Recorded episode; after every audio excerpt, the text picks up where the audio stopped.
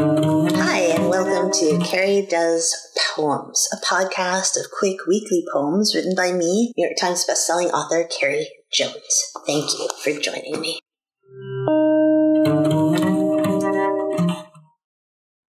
Twenty Years Outdated, a poem by me, Carrie Jones.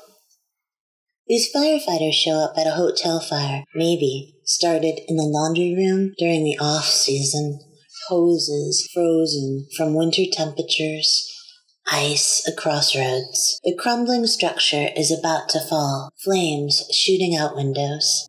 In our small town, 300 people are listening to the scanner because we can't be there but our family and friends battle wearing air compressors and safety equipment from 2002, 20 years outdated. Other poets write about grief and handholding, the ache of winter street trees bending with wind, Charleston's harbor, celebrations and tiny pains. I sit here, listening, ineffective, useless.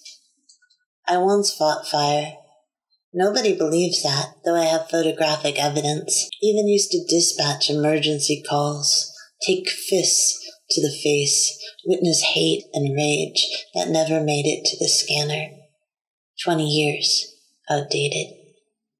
The firefighters work so hard to save that building, but the roof collapses, only the foundation remains. The thing is, that building has burnt before, twice.